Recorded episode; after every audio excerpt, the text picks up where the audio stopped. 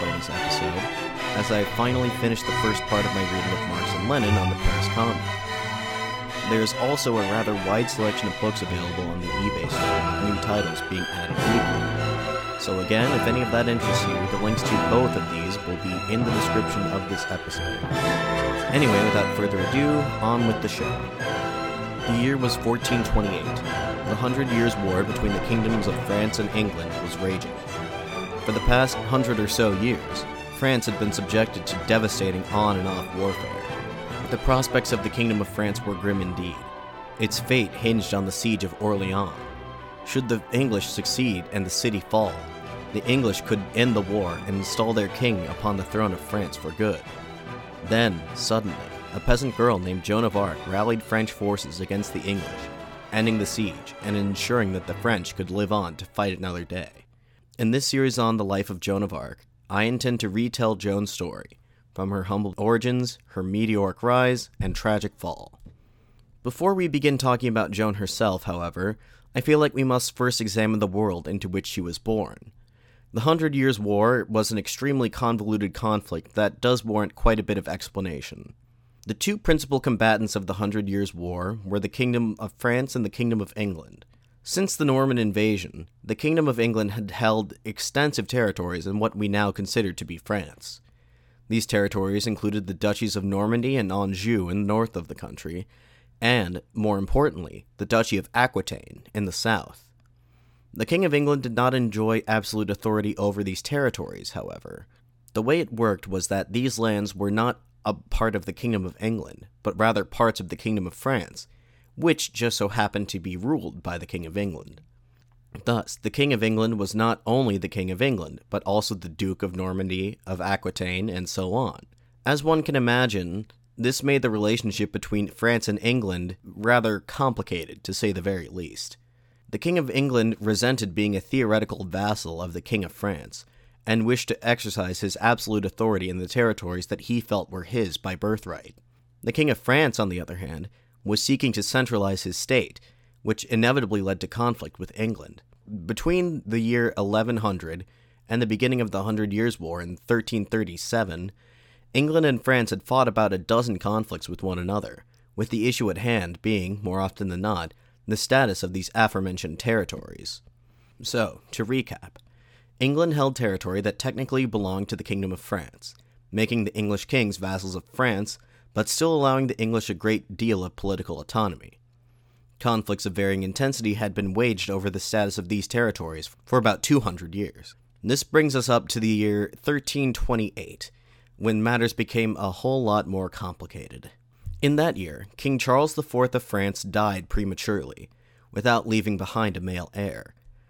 The late king's nearest blood relative was Edward of Windsor, also known as King Edward III of England. By right of being the late king's closest blood relative, Edward should have been well within his rights to inherit the throne of France itself, thereby unifying the two kingdoms, and potentially putting an end to these centuries of petty squabbling once and for all. The French nobility, who certainly did not want to be ruled over by an English king, all assembled in Paris and came to the conclusion that, while Edward was indeed the closest living relative of the deceased King of France, he was only so by virtue of his mother. Using the laws of primogeniture, his claim could be discounted in favor of the king's nearest relative by virtue of male descent. This person was Philip, the Count of Valois. Philip was considered to be a far better candidate for the throne simply by virtue of the fact that he was French and had grown up in France his entire life. And so it was that on the 29th of May, 1328, Philip of Valois was crowned King Philippe VI.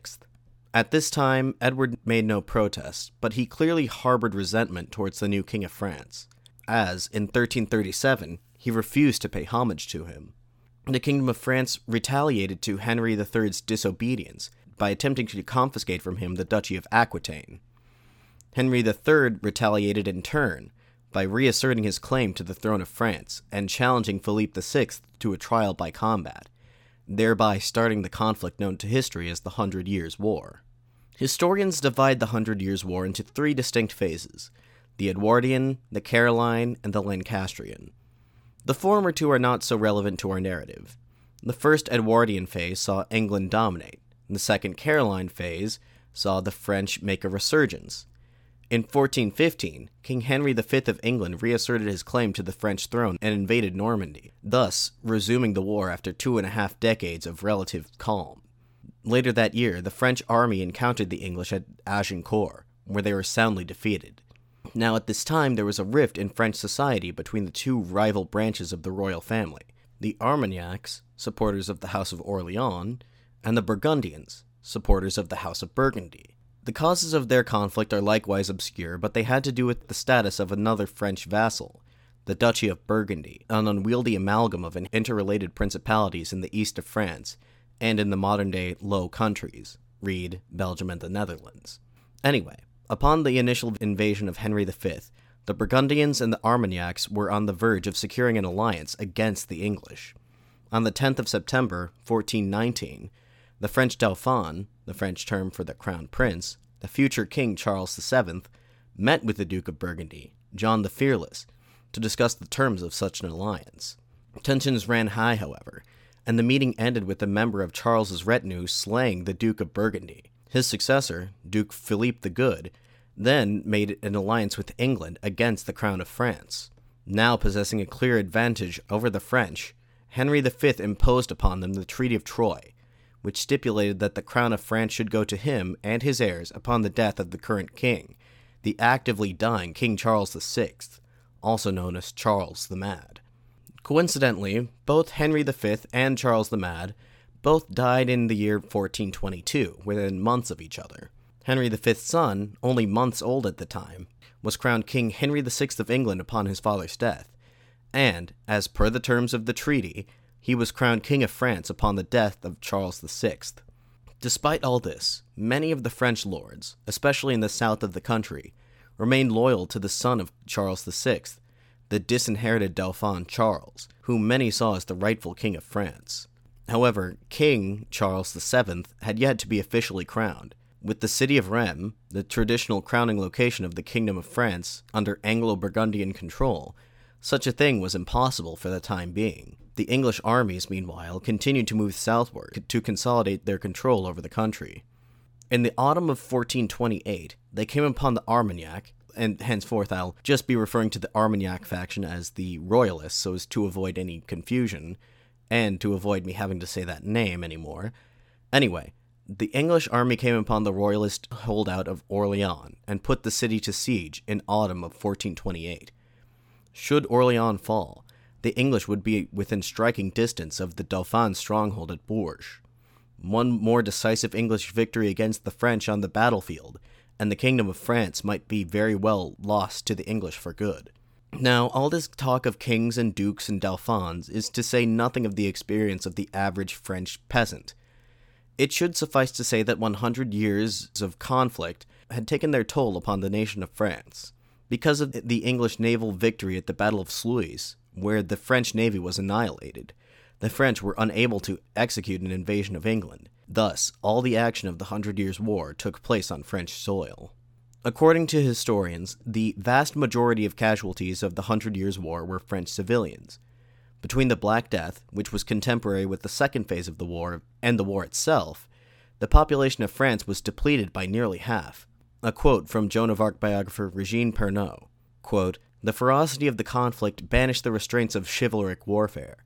Between major campaigns, companies of mercenary soldiers made an easy and pleasurable living from pillage, raping, and the indiscriminate slaughter of a population that had long since lost the habit of self defense during the Capetian Peace. Fair France had not been so savage since the time of the Vikings, five centuries before. In fact, such devastation was not merely the unintended result of kings hiring and subsequently underpaying untrustworthy mercenaries. In fact, these devastating raids were part of a deliberate English strategy. It was thought that these raids would prove the inability of the French nobles to protect the peasants under their lordship, thereby undermining the French cause from the bottom up. This actually did work as intended, as in 1358, a group of peasants from an area north of Paris staged a bloody revolt known as the Jacquerie, considered to be the most significant revolutionary action to have taken place in France prior to 1798. But I'm getting ahead of myself. I tell you all this so you can better understand why it was that in 1289, when Joan of Arc claimed that she had been sent by God to save France, you can better understand why such a claim might be believed. After all, there was a prophecy in those days that the kingdom of France would be saved by a woman on horseback. And that brings us to Joan herself. The woman who would become known as the Maid of Orleans was born in the village of Domremy, located in what is commonly understood to be the region of Lorraine in eastern France. Joan's exact year and date of birth are unknown, as medieval record keeping was notoriously shoddy, although Joan understood herself to be around 19 years old at the time of her trial in 1431, suggesting that her year of birth was 1412. Her parents were Jacques d'Arc and Isabella Romée. They were peasants, but they were by no means the lowest of the low. The family owned 50 acres of land, and Jacques was able to supplement his income with a position as a village official. At that time, Domremy was a part of the Duchy of Bar, a polity that had remained loyal to the French crown, despite being surrounded by Burgundian held territory. Joan later alleged that she knew of at least one Burgundian who lived in the village, and she wished that she could have, quote, cut his head off, but only if it pleased God. At least once in Joan's early childhood, her village was subject to a Burgundian raid, during which her and her family fled to the nearby town of Neufchâteau. For the most part, however, Joan's early childhood was rather uneventful. She was an average girl of peasant stock. She helped out with housework, occupying her time with spinning and weaving and other duties that were, at the time, considered to be women's work, although she occasionally helped her father out in the fields. Joan, like the vast majority of other peasants, was illiterate. There was neither the time nor the resources for her to learn how to read. By the accounts of the other inhabitants of Domremy who knew her growing up, Joan was a quote, good, simple, sweet, and good natured girl of good behavior. She was pious, fearing both God and his saints. She was brought up in the Christian religion and full of good ways. Most of these accounts fixate, perhaps with the benefit of retrospect, on Joan's piety. Many note that Joan went to church on a daily basis and often partook in the sacrament of confession. They also tend to mention her frequent pilgrimages to the hermitage of Notre Dame de Bermont, where she offered devotions to Saint Mary, the mother of Jesus Christ. So far, Joan's story seems rather unremarkable, but it is around the age of 13 where things begin to get interesting. According to Joan herself, quote, When I was 13 years old, I heard a voice from God to help me govern my conduct. And the first time I was very fearful. And came this voice, around the hour of noon, in the summer time, in my father's garden. I had not fasted on the eve of the, of the preceding day. I heard the voice on the right hand side, towards the church, and rarely do I hear it without a brightness. The brightness comes from the same side as the voice is heard, and it is usually a great light. The voice was sent to me by God, and after I thrice heard this voice, I understood it to be the voice of an angel. The voice always guarded me well, and I have always understood it clearly. Joan claimed to understand that this voice was that of St. Michael the Archangel, one of the most important figures in medieval Catholicism, an angel with unspeakable power who is the leader of God's armies. Later on, Joan claimed to be visited by two other voices, those of St. Catherine of Alexandria and of St. Margaret the Virgin, two early martyrs for the Christian cause in the days of the Roman persecution. Apparently, St. Michael did most of the talking, while Saints Catherine and Margaret mostly exhorted Joan to follow his commands.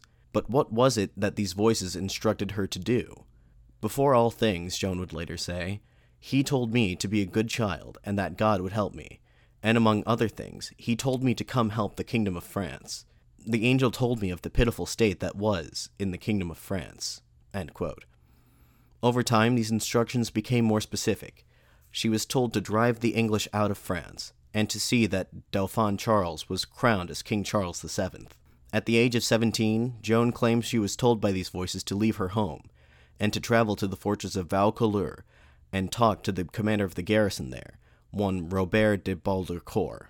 This Robert de Baudricourt would give her the arms and men necessary to make war against the English, who were, at that very moment, laying siege to the city of Orleans, as we have previously discussed. She dared not tell anyone her intentions, for fear that her father would prevent her from going. She did, however, tell her uncle, who agreed to accompany her on at least this leg of the journey. And so it was that Joan, accompanied by her uncle, left her home in secret at the age of seventeen, bound for the fortress of Vaucouleurs, as she had been instructed by the angels. It was not a long journey from the town of Domremy to Vaucouleurs. She arrived in the town on Ascension Day, 1428, which that year happened to fall on May 13th. Somehow she was able to secure an audience with Robert de Baudricourt right away. Joan informed the knight that she had been sent by someone who she only referred to as the Lord of Heaven to assist the Dauphin and deliver unto him the crown of France. The knight and his companions were incredulous. Joan was laughed out of the room. Robert told her uncle to escort her home immediately, and to give her a slap or two for her impertinence.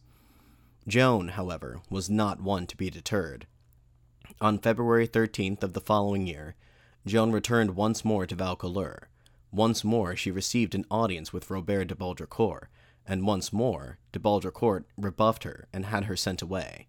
This time, Joan had piqued the curiosity of two of Baudricourt's soldiers, Jean de Metz and Bertrand de Poligny. Upon being questioned by them as to her motives, Joan replied, quote, I must be at the king's side, for there is indeed nobody in this world, neither king nor duke, nor any other who can recover the kingdom for France. And there will be no help for the kingdom if not from me, although I would have rather remained spinning by my mother's side, for it is not my condition.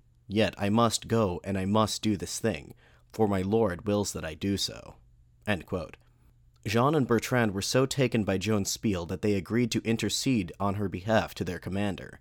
Jean de Metz would later be quoted as saying that, quote, Joan's words put me on fire, inspiring in me a love for her that I believe was divine. Upon the third meeting between Joan of Arc and Robert de Baudricourt, the captain relented and agreed to grant Joan an armed escort to the town of Chinon, where the Dauphin had set up court. The inhabitants of Vaucouleurs, who were likewise enamored with Joan, provided her with traveling clothes and a horse. The journey to Chinon would not be easy, however. First of all, it was quite far away. It would take twelve days at least to get there by horse. Also, they would have to travel through enemy territory. Thus, they did most of their actual traveling at night, so as to avoid the roving bands of English and Burgundian soldiers. Joan lamented the fact that, while they were traveling through hostile lands, she was unable to attend Mass daily as she had done before. Joan and her party arrived at Chinon at dusk on the twelfth day and entered the castle. Joan, given her rural background, was quite impressed with the castle, later reporting that there were over 50 torches and 300 knights, all in shining armor. Once she entered the castle's great hall, Joan encountered a dozen noblemen, each more richly dressed than the last. She picked the Dauphin out from amongst this crowd and came before him. One of the nobles present was quite impressed by the fact that Joan, quote, made the curtsies and reverences that are customarily made to a king as though she had been nourished at the court her entire life. Dauphin Charles addressed her, saying that he was not the king. He pointed to another one of the noblemen and said that that man was king. Joan, despite having never seen the man before in her life, insisted, saying to him, quote, By God's grace, it is you, gentle prince, and none other. She had later said that it was the angels who had guided her, that had pointed him out from among the crowd. Then, Joan got down to business. She delivered unto the would be king the pronouncement that she had trekked halfway across the country to deliver. She, Joan the Maid, was to lead the king's forces to victory at Orleans, and afterwards she was to escort the king to the city of Rheims, where he was to be officially crowned as King Charles VII. The Dauphin and his lords naturally had all sorts of questions for her. For instance, who had sent her? She told them that she had been sent by the King of Heaven, who had taken great pity upon France. With his divine assistance, the siege at Orleans would be lifted, and Charles would be crowned king at Rheims. Then she took the Dauphin aside for a conversation, the details of which have been lost to history. Not even during her trial did Joan reveal what it was she said to Charles in private that day. But, whatever it was, it seems to have made a great impression upon the Dauphin. Before their conversation, Charles was, quote, suffering great adversity. He found himself brought so low that he no longer knew what to do. He had apparently been spending the preceding days praying fervently that, if he was indeed the true heir of the French kingdom, that God deliver unto him that which was his, and, if not, at the very least allow him to escape to the safety of Scotland or Spain with his life intact. Apparently, the Dauphin had doubts of the legitimacy of his claim. Rumors had been circulated by his enemies that he was of illegitimate birth. It has been suggested that Joan offered the king assurance that he, that she had been indeed sent by God, and assurance that he was indeed the son of the late king, and that it was his God given right to rule France. Something about this, as author Regine Pernoud points out, must have felt comforting, perhaps even miraculous.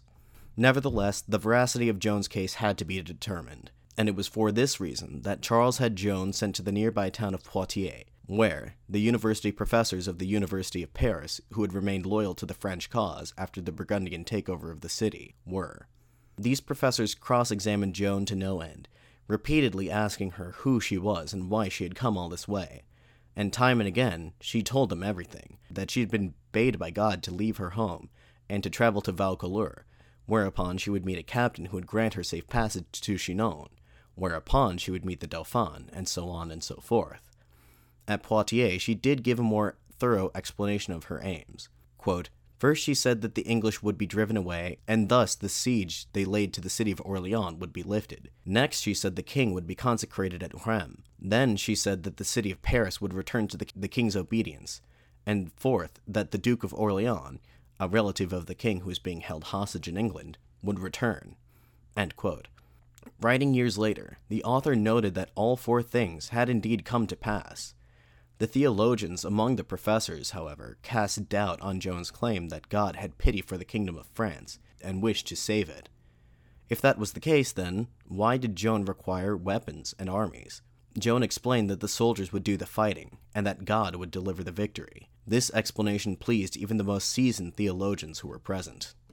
While Joan's theological arguments seemed to be airtight, the professors still felt that they had to verify Joan's personal moral standing. They dispatched agents to Joan's hometown to inquire after her upbringing, and they returned with the knowledge that Joan was indeed a simple, well meaning peasant who dutifully observed the Catholic faith. Joan herself, meanwhile, was rather anxious to get into the action. She practically begged her interrogators to allow her to get on to Orleans. Before she could, however, the professors had one last thing they needed to verify her virginity, thereby proving that she had dedicated herself entirely to God and that she was not in league with the devil, as was a common suspicion at the time. The professors themselves did not undertake this examination. A number of noblewomen took this duty. Once Joan's virginity had been verified, she was permitted to return to the court in Chinon, bearing in hand the professor's endorsement that, quote, in her we find no evil, but only good, humility, virginity, devotion, honesty, and simplicity.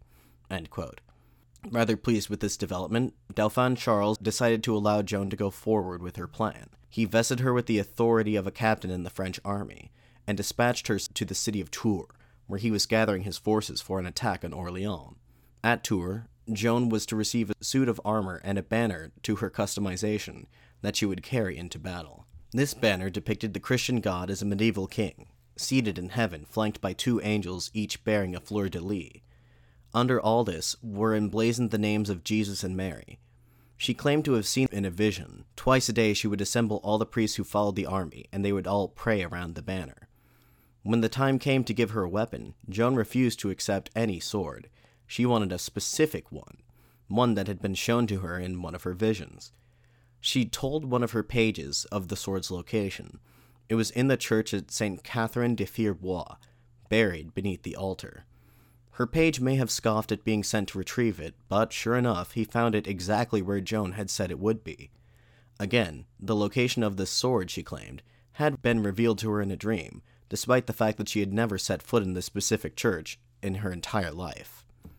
From the moment that Joan arrived at Tours, she enacted a strict disciplinarian regime on the men now under her command. She forbade any man to swear in her presence, and she chided anyone who dared to do so soldiers were not allowed to participate in the bi weekly prayer session around the banner unless they had first undergone the sacrament of confession. She also did not tolerate any women to be in the company of the army, unless the soldier in question was willing to take her as a wife. On one occasion, when she caught a prostitute in her camp, She allegedly chased her from the premises, sword drawn. She did not kill this woman, but merely reprimanded her, warning her that if she was ever caught in the presence of her men again, that she would have to do something that would, in her words, not please her. She also did not countenance any looting, despite the fact that such activities were essentially a mainstay of medieval warfare. If she discovered that any food presented before her was looted, she refused to eat it on principle. The soldiers now under Joan's command would likely not have tolerated this had Joan not 1. exuded an aura of purity that amazed all of them, and 2. shown a natural aptitude for the martial arts, not only in the physical act of fighting, but in tactics and in strategy as well. A quote from one of her men quote, Joan, in most matters, was very simple, but in the matter of war she was very expert. In the management of the lance, as in drawing up of the army in the order of battle, and in preparing the artillery. The likelihood that the illiterate Joan would have been able to study such things in her younger age is quite low, but nevertheless, Joan proved to be a natural. Could her tactical prowess be attributed to her visions? One can only theorize. On March 22, 1429, Joan dictated a letter addressed to the English who were besieging the city of Orleans at that time, entreating them to surrender. This missive read in part, quote, Surrender to the maid, who is sent here from God, the King of Heaven, the keys to all the good cities that you have taken and violated in France. She is ready to make peace, but if you do not do so, know that I am the commander of these armies, and in whatever place I will meet you and your Burgundian allies, I shall make them leave the country, whether they wish to or not.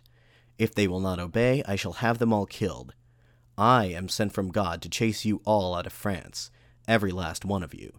And you have no other option, for you shall never hold the kingdom of France from God. King Charles, the true heir, shall hold it because God, the King of heaven, wishes it to be so. If you do not believe this message from God through the maid, then wherever we find you, we will strike you there and cause a great uproar, greater than any made in France for a thousand years. Firmly believe that the King of Heaven will send the maid more force than you will ever know how to overcome with all your assaults on her and her men at arms. And in the exchange of blows, we will see who is favored by the King of Heaven. And it is with these boastful words that I will leave the narrative for today. Be sure to tune in again in two weeks to watch Joan travel to Orleans and fulfill her destiny. In the meantime, if you have any questions, comments, concerns, recommendations, etc., you can address them to me via Twitter or Facebook, links to both of which will be found in the episode's description. Alternatively, you can email me at historiadramaticapod at gmail.com. Also, remember to check out the eBay store and the Patreon, links to which can also be found in the description. Anyway, until two weeks from now, this has been the Historia Dramatica podcast. I'm your host, Will O'Connor, signing off.